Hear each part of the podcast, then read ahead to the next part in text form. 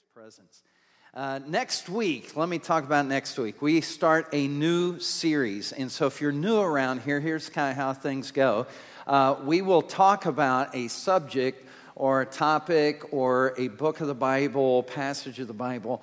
Uh, for a few weeks, and we call that a series. And so we've been in a series of neighbor and how to be a neighbor, how to love our neighbor. A person came to Jesus one time and says, Who is my neighbor? And so we've been looking at that and who our neighbor is, how to neighbor, how to love our neighbor. And uh, next week, we start a new series called On And we will be looking at the book of First Timothy. And we'll be allowing Paul's words to Timothy to speak to us.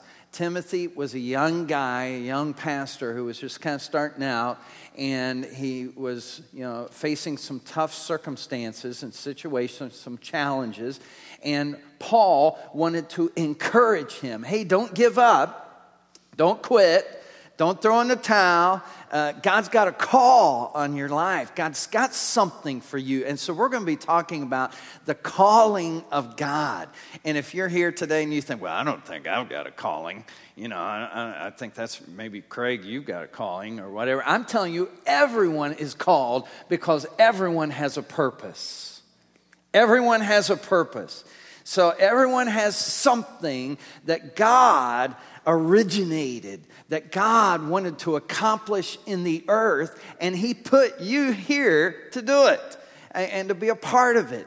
And so we're going to be looking at this for the next three weeks, and I believe it'll be tremendously encouraging to you to see how God has equipped you, He has put you here for a reason. Uh, my hope, my prayer is over the next three weeks that you will be absolutely convinced that you are not here by accident. You are here by divine destiny, that God orchestrated the events of your being here on this planet and He has equipped you with all that He wants to do. If God's called you to something, He has equipped you to do it. And He will give you all that you need to accomplish all that He wants you to do. So don't miss next week. It's going going to be awesome as we look at the book of First Timothy.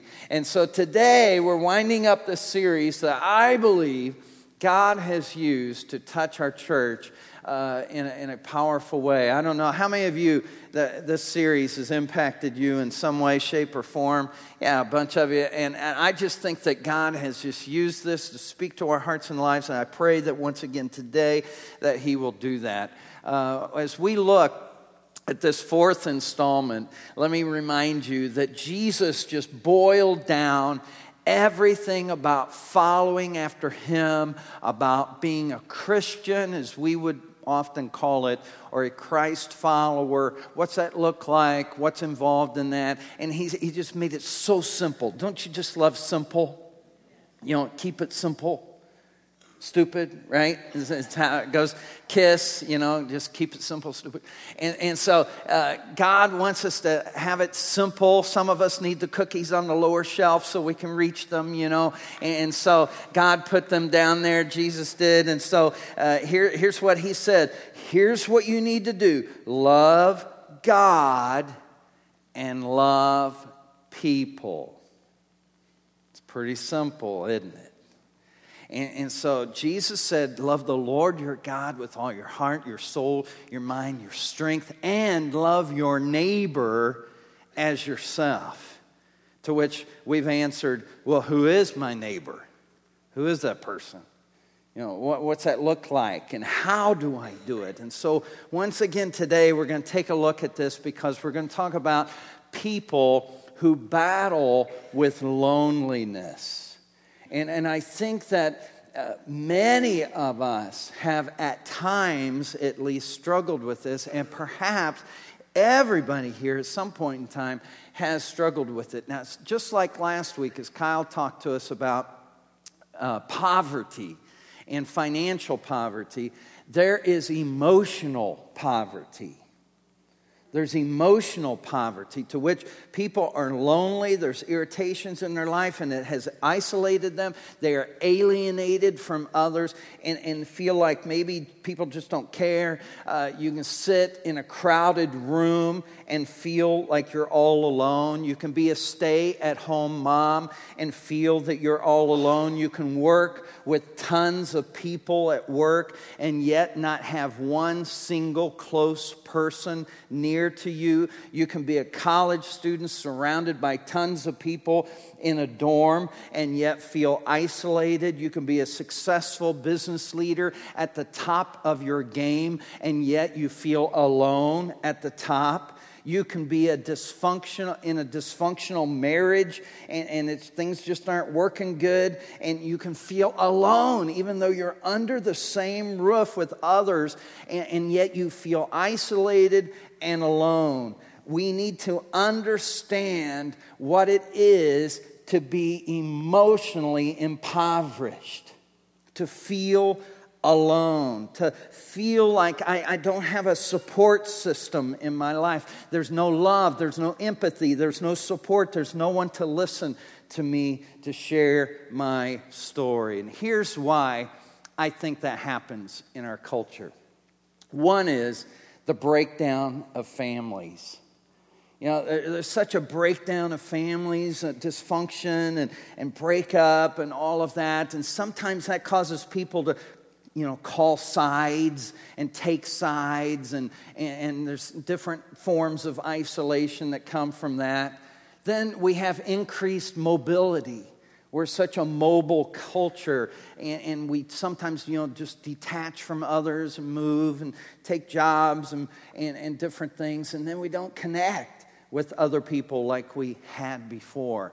And then there's heavy workloads Many of you know what it's like to work so many long hours, and you feel like perhaps if I don't do this, then somebody else will. And so, therefore, I've got to put in all these hours and I, have got to look like I'm okay with it and I, I've got to do this. Or maybe you're a workaholic and you just do it because you love to do it. But regardless, it, it gives so much time to work that you don't have time to connect time to fellowship and have friendships. And then there's also the rise of social media.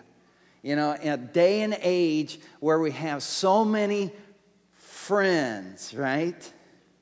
We have so many friends. Some of us have friends, we don't even know who they are.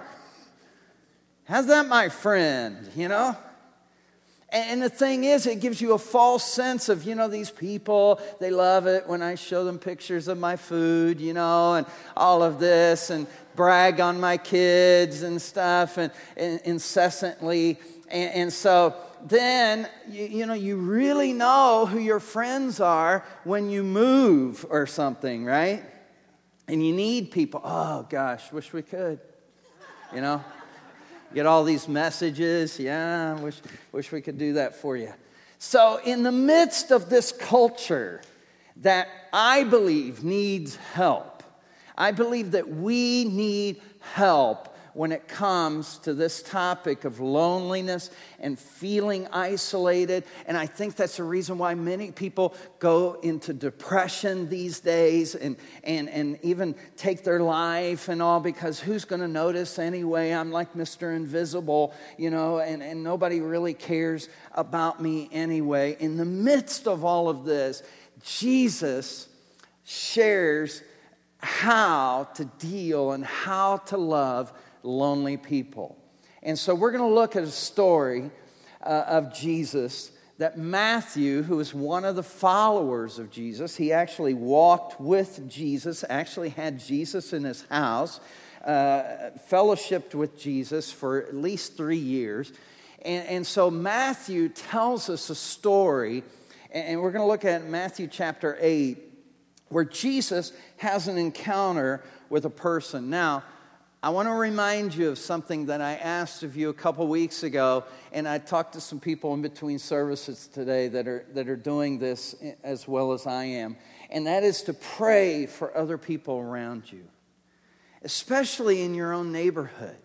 You know, I'm trying to train myself that, that when I back out of my driveway, before I take off down the road, to say just a little prayer for my neighbors and to call their names out before the Lord and to ask God to move in their lives and, and, and just whatever it is that, that they need today, that God will just be there for them in a, in a special way and, and that I'll be used to be able to touch their lives.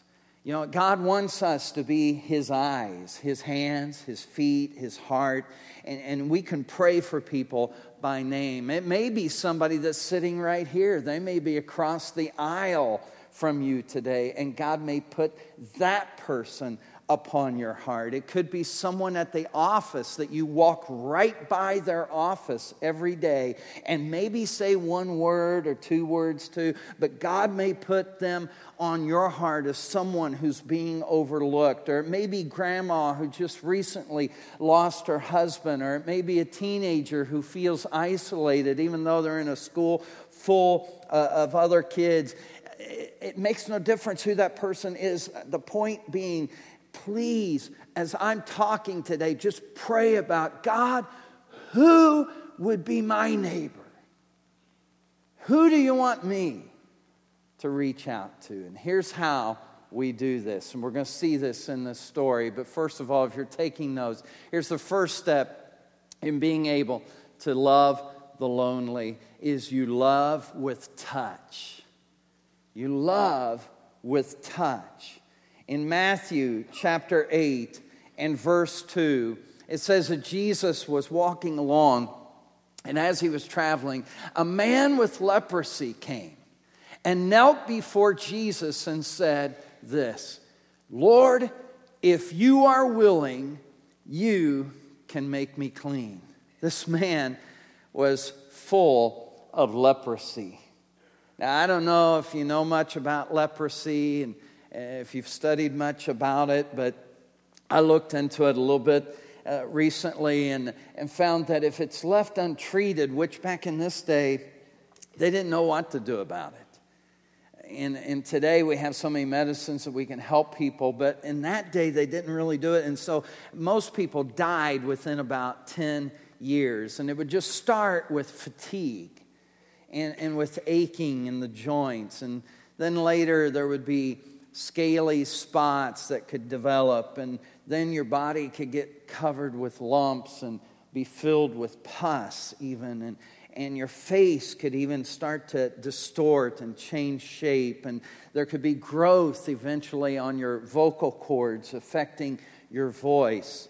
Ultimately, your body begins to decompose and it, it gives off a horrendous stench. And the only thing that they would do for these people back in this day is tell them to stay away from everybody else.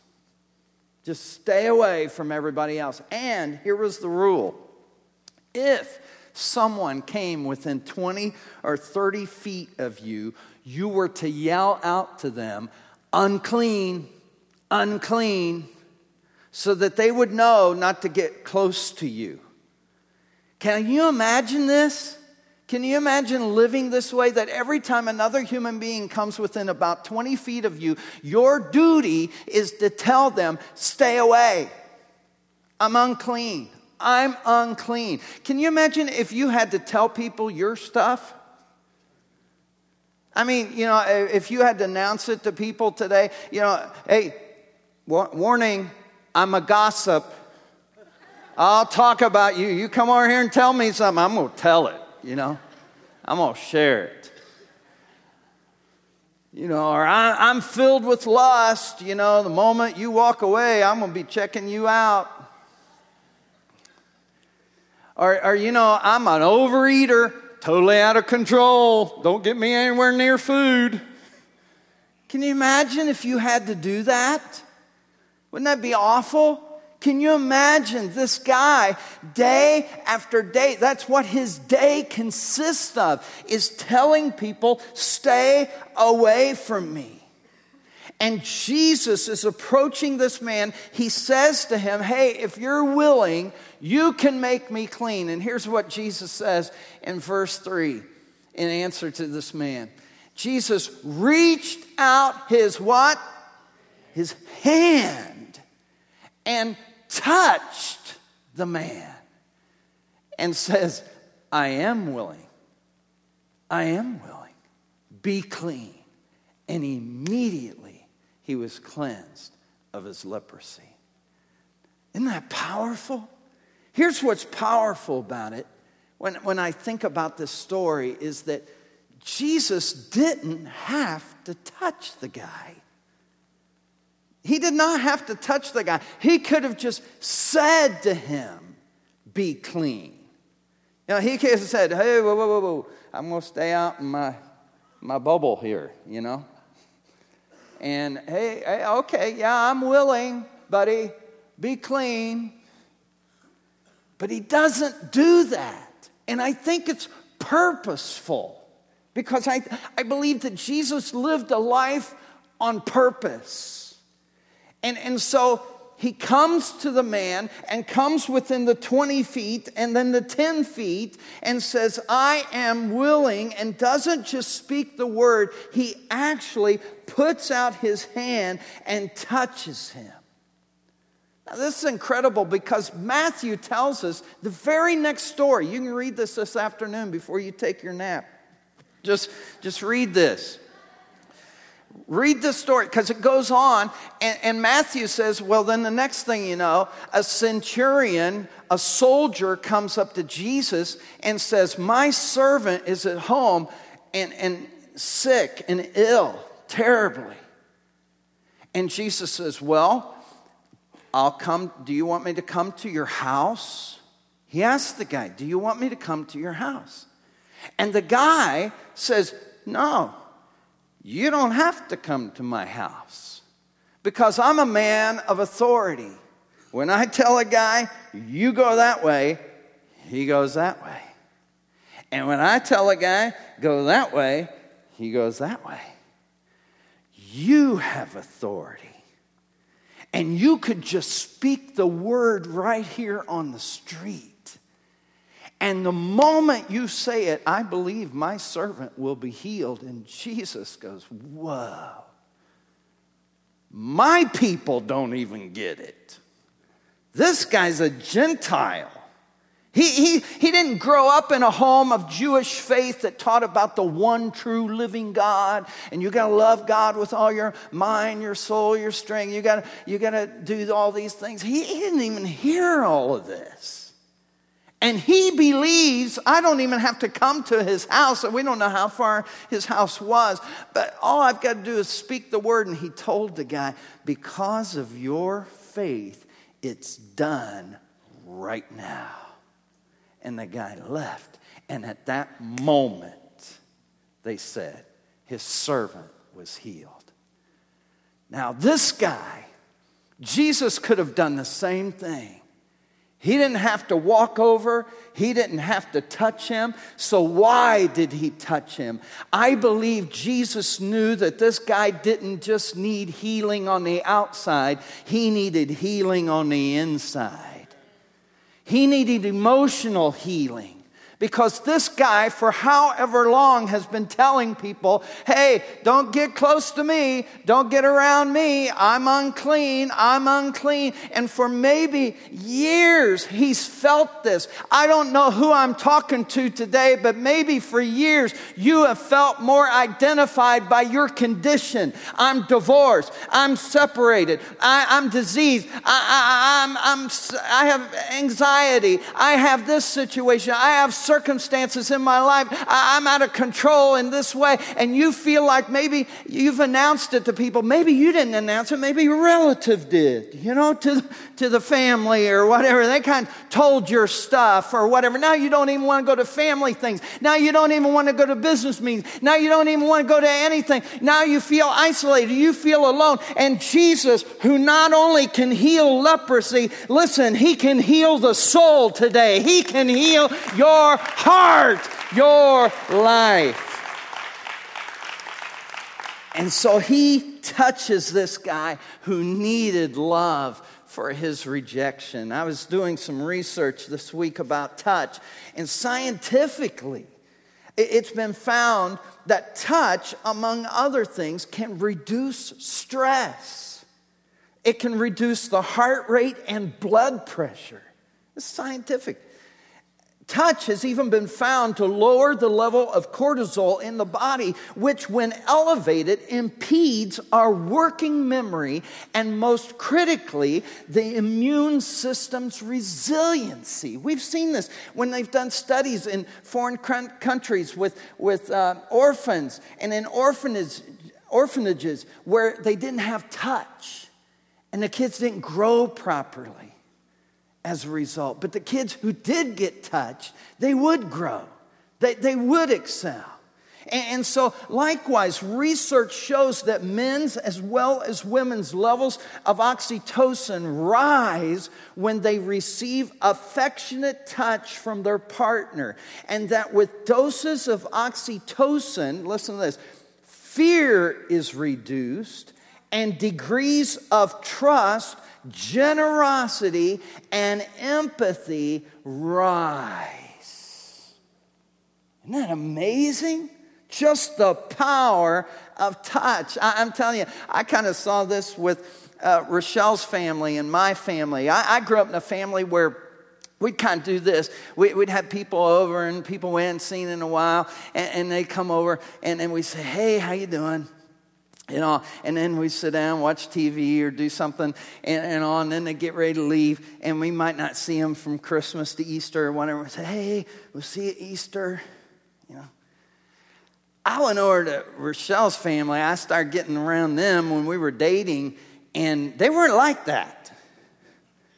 They, they just grab you and hug you and say, Oh, you are so special. Oh my gosh. You know, and, and they do this to one another. They just slobber on each other and just maul each other and, and all like this. I mean, you couldn't get out the door, you know, they just, and, and then the next one, and they'd start crying and getting worked. I said it wasn't even a good family meeting until somebody bawling, you know, and, Oh, bless your heart. You're so sweet. And what and all this and everything. And I'm like, you're going to see them next Sunday. You go to the same church.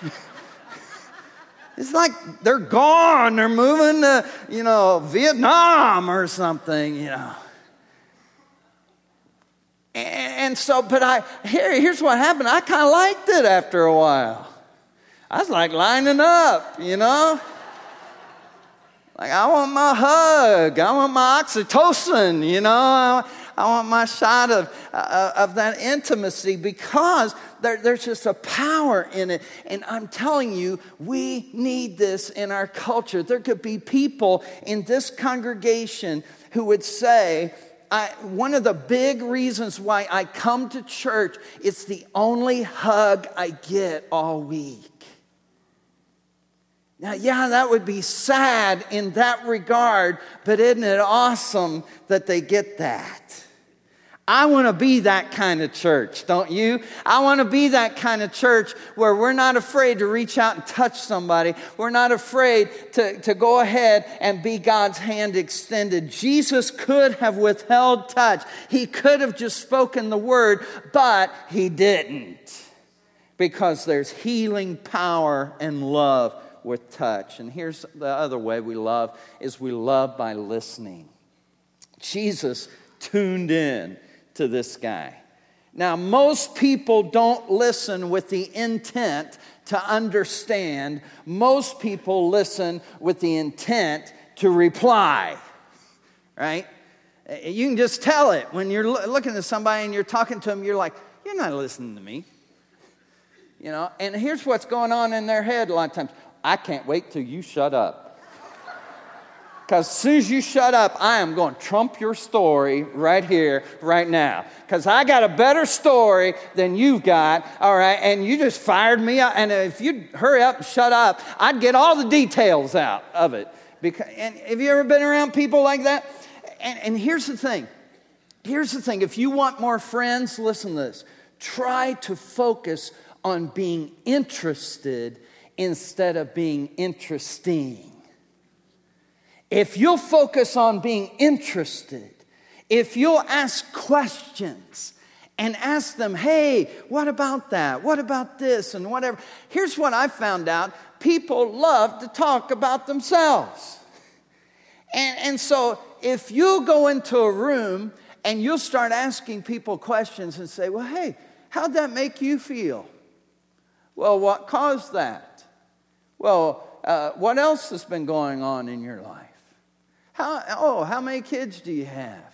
Hey, what, what's up with them? You know, what's, what are their future plans and different things? When you start asking questions and all, you start talking to somebody, they'll walk away and say, That guy's the best conversationalist I've ever met. And you hardly talked, right? But they got to talk and you got to listen. Here's something very curious. Pull this up on the screen for me. Look at these two words. The word listen and the word silent have the same letters. I don't know if you've ever noticed that or not, but if you're going to be a good listener, it requires silence. And, so you've got to be silent and say, hey, tell me your story. If you want to get to know your neighbors, you know, the people around you, that coworker, that fellow student, or whatever it is, if you want to enlarge your circle of love, here's what you've got to do. You've got to start reaching out to them and say, hey, what's going on in your life? And when they share it with you, then say, how can I pray with you about that? I want to I want to be in prayer about that. And like I said the other week, I don't know anybody hardly that won't take prayer. I mean, people feel like you care when you lift up a prayer, right? When you pray for people, it shows you love people. Never forget how to reach out to somebody else because if you'll just give them time, if you just give them listening time, I, I'm telling you, it's huge. And you don't try to fix their problem. Here's some marriage advice, all right?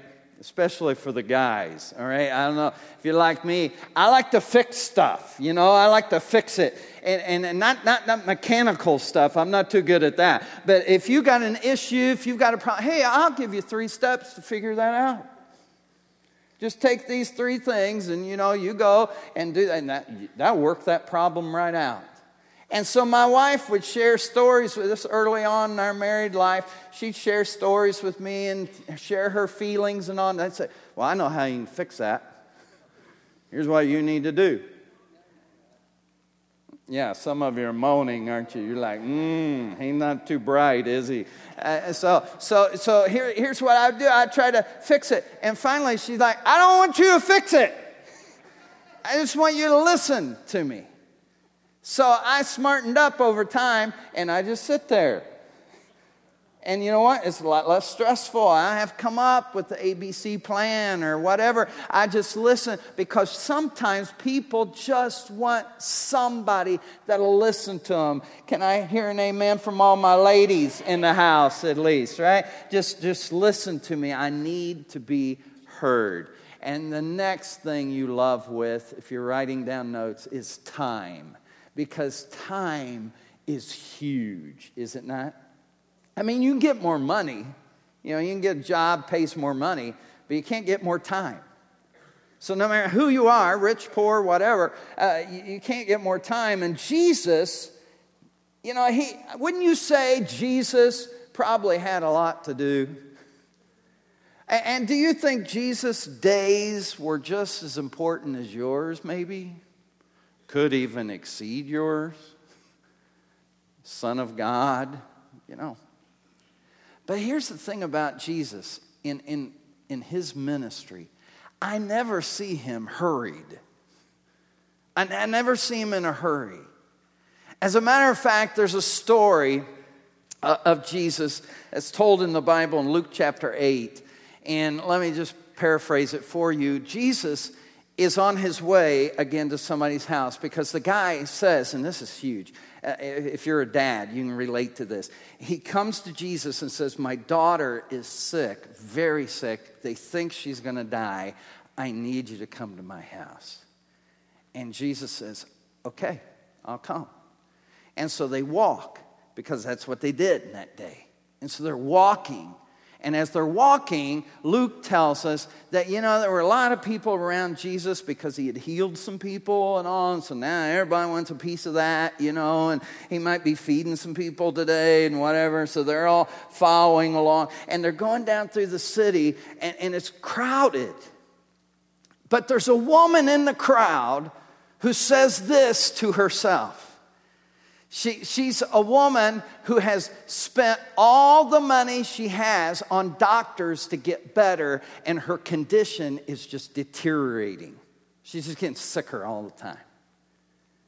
And so she spent all of her money, she's none the better, but she's heard about Jesus. There may be somebody here today, the best thing you have had happen to you this week is somebody told you about Crossroads Church. I, I, was talking to a guy in between services. He says, I heard about this place, and now that I've been here, I'll be back.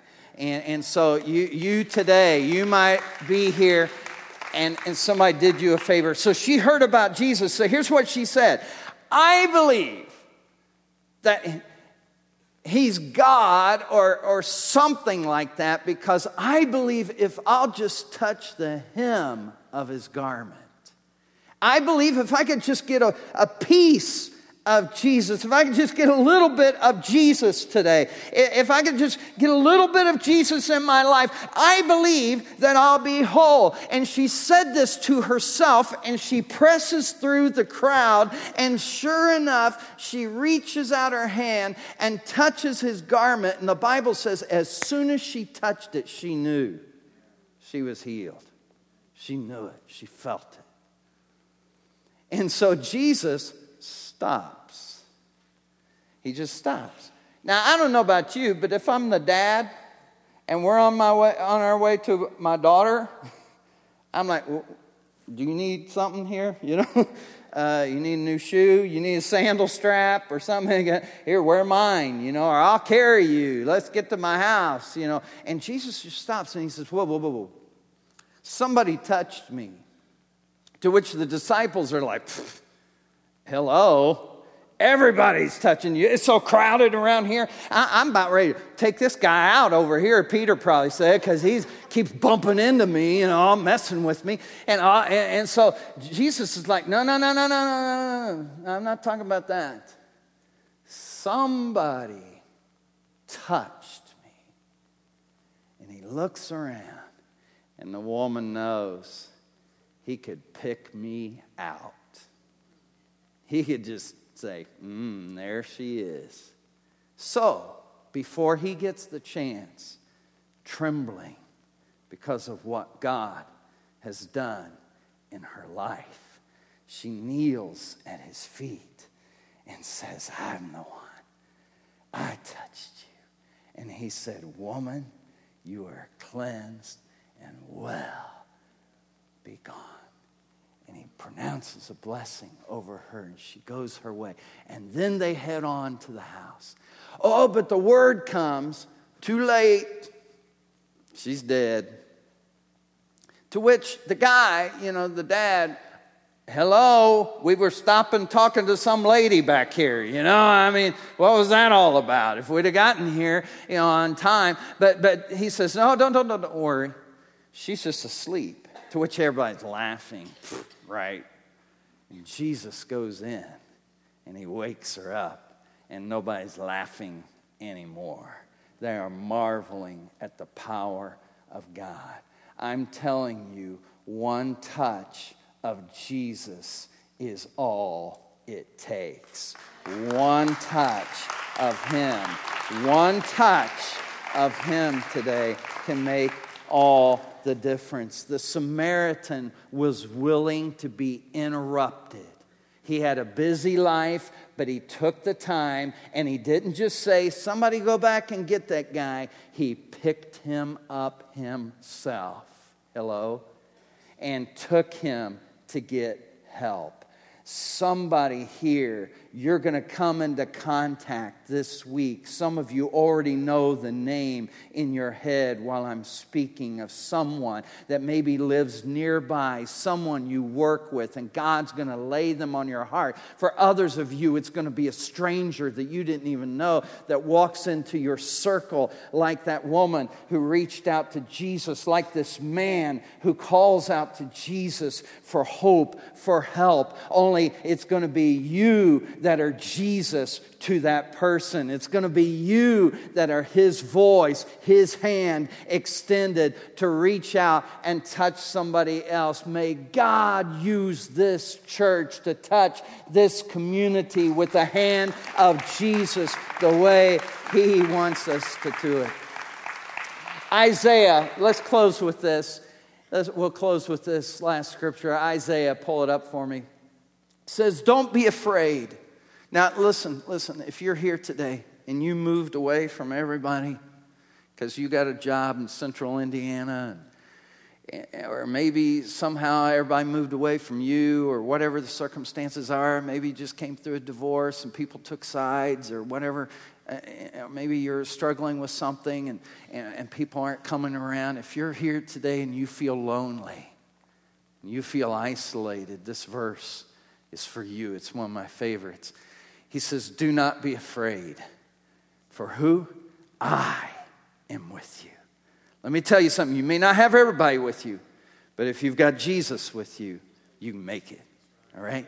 You can make it. For I am with you. Do not be discouraged. Why? Because I am your God. And if God is for you, who can be against you? Greater is He that's in you than He that's in the world, right?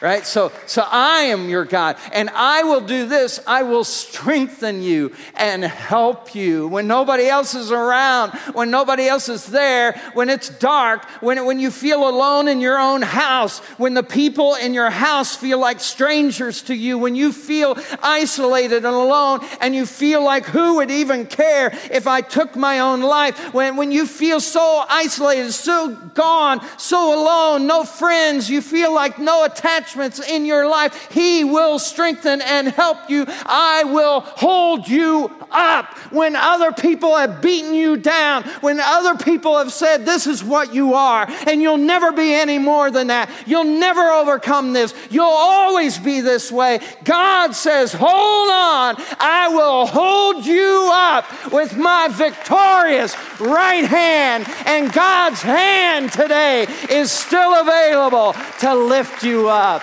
to encourage you, to empower you, to help you to be more than you ever could be on your own. Let's pray. Father, we thank you today that there is more power in your one hand than we can even imagine. That if that hand touches us today, if we would just come into close contact with you, our lives would never be the same again.